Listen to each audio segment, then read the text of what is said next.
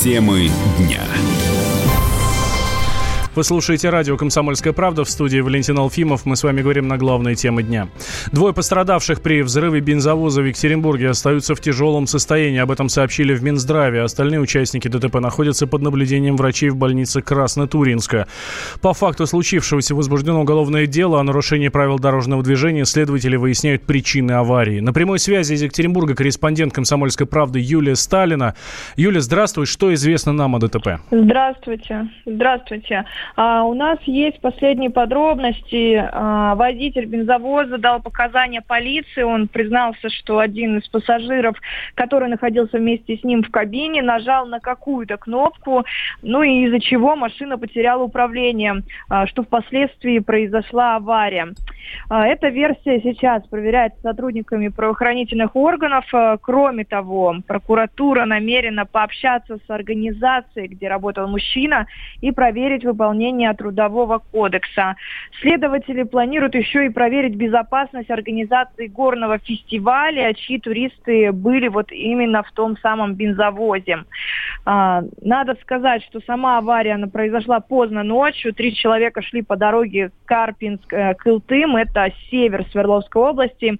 Они увидели мимо проезжающий грузовик и попросили подвести их э, через несколько километров. Водитель бензовоза остановился, чтобы взять еще пассажиров. Их было 8 человек.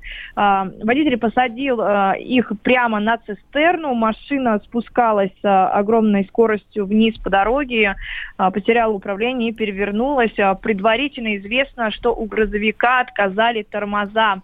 А, в момент аварии водитель начал кричать людям, сидевшим на цистерне, чтобы те прыгали, а, и сам он тоже выпрыгнул из машины. А, в итоге грузовик взорвался, так как в бочке было около 500 литров топлива. Трое человек погибли, семь получили травмы, и двое из которых были доставлены на вертолете в больницу Екатеринбурга в тяжелом состоянии. А, там же на месте было установлено, что водитель, 51-летний местный житель, находился за рулем пьяным. Сейчас он находится под стражей. И мы ждем комментариев а, от а, следователей по состоянию пострадавших. Вот такие новости пока что на данный момент.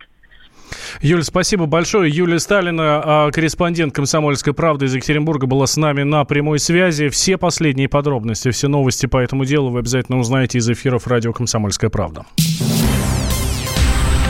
Виталий Мутко потребовал уволить мэра пострадавшего Нижнеудинского района Иркутской области Сергея Худоногова. Вице-премьер рассказал, что коммунальные службы вместо плановых работ активно занимались восстановлением дома и земельного участка мэра района.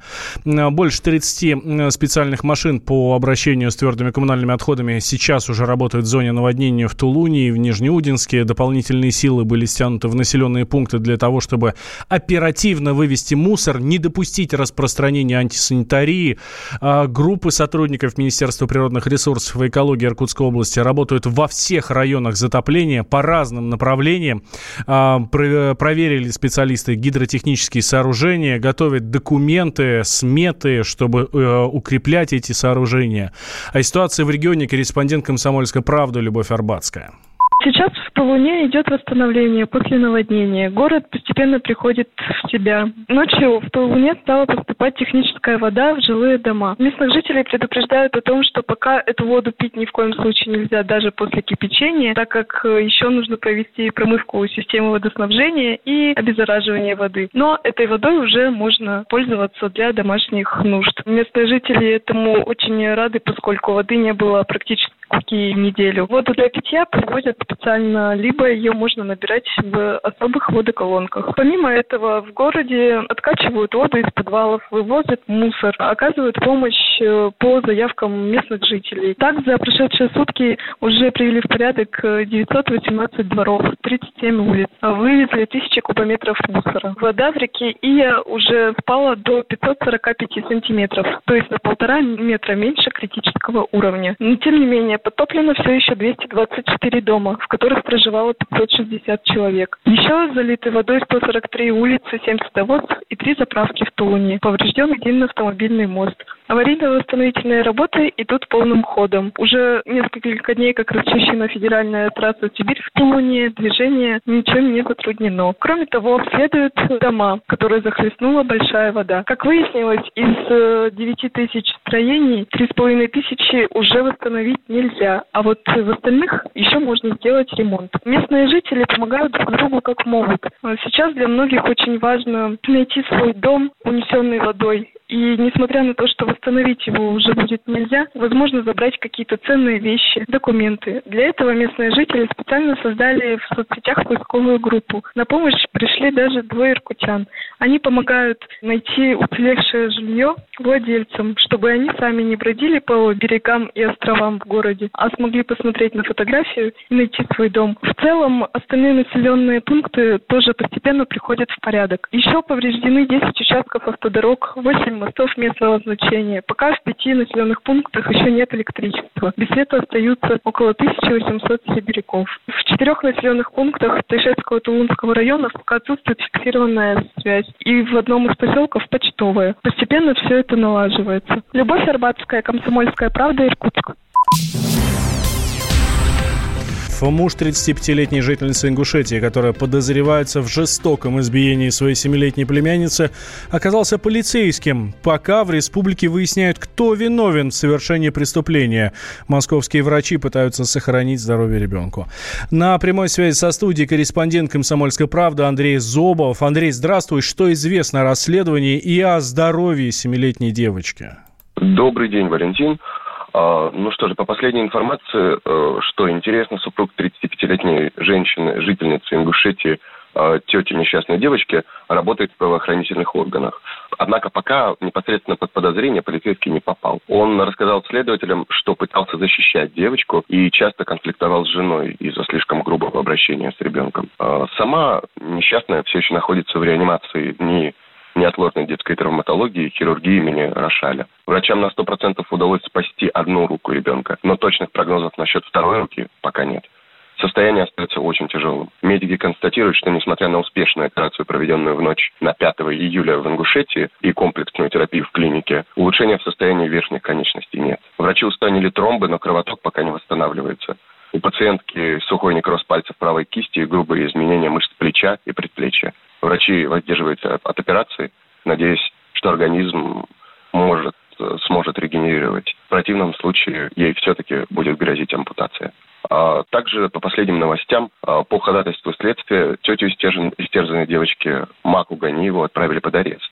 Во время заседания она продолжала отрицать, что издевалась над своей семилетней племянницей, но все же созналась, что наказывала девочку, била ремнем и даже била газовым шлангом. Несмотря на это, до сих пор неизвестно, откуда на теле ребенка появились гематомы, укусы и порезы. Э, огромный ожог на ягодицах девочки женщина объяснила тем, что ребенок якобы случайно сел в оставленную ей на полу кастрюлю с кипятком. По решению суда э, женщину заключили под стражу на два месяца.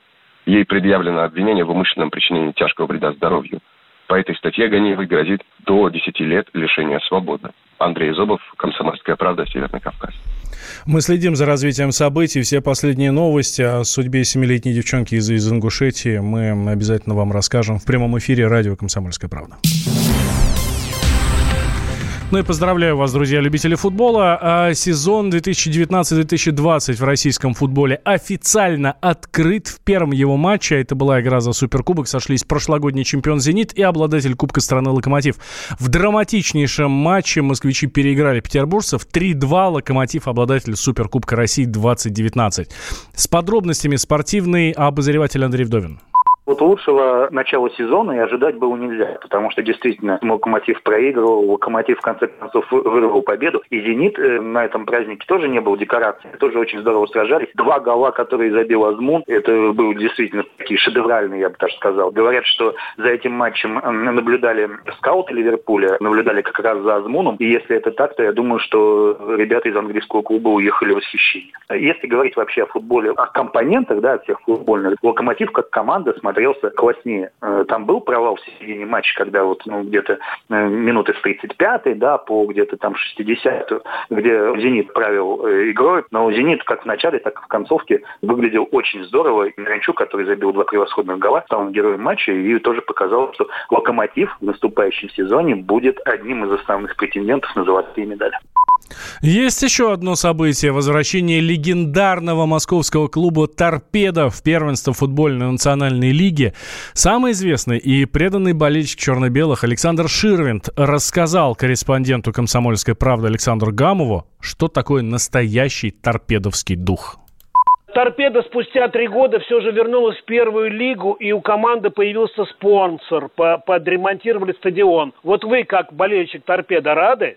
Рады. Ну, ты знаешь, я так давно с этим торпедой мучаюсь. Но вот э, месяц назад была презентация проекта нового стадиона, и такие серьезные ребята, так что дожить бы, а вообще красиво. Недавно торпеда играла в Москве товарищеский матч с самым старым клубом мира, английским Шеффилдом, и победила 5-0. Да, я, я не пошел, потому что я боялся выглядеть старше английского клуба. А вот команда порадовала, а вот фанаты расстроили, все перепились еще за, за два часа до матча, а на трибунах орали похабные кричалки. Вы узнаете торпедовских болельщиков? Да, похабные кричалки, это говорит о том, что они еще живы, все понимаешь? А как раньше болели? Вы как-то говорили, что болеете с 46 -го года за торпедо. Да, вот. такое было. Никогда... Нет, раньше не, не матерились матерились только так тихонечко в кулачок. Вам никогда не хотелось сменить ориентацию с черно-белой, к примеру, на бело-голубую? Ты понимаешь, мне поздно менять ориентацию в любом плане. Полную версию интервью с Александром Ширвинтом читайте у нас на сайте kp.ru.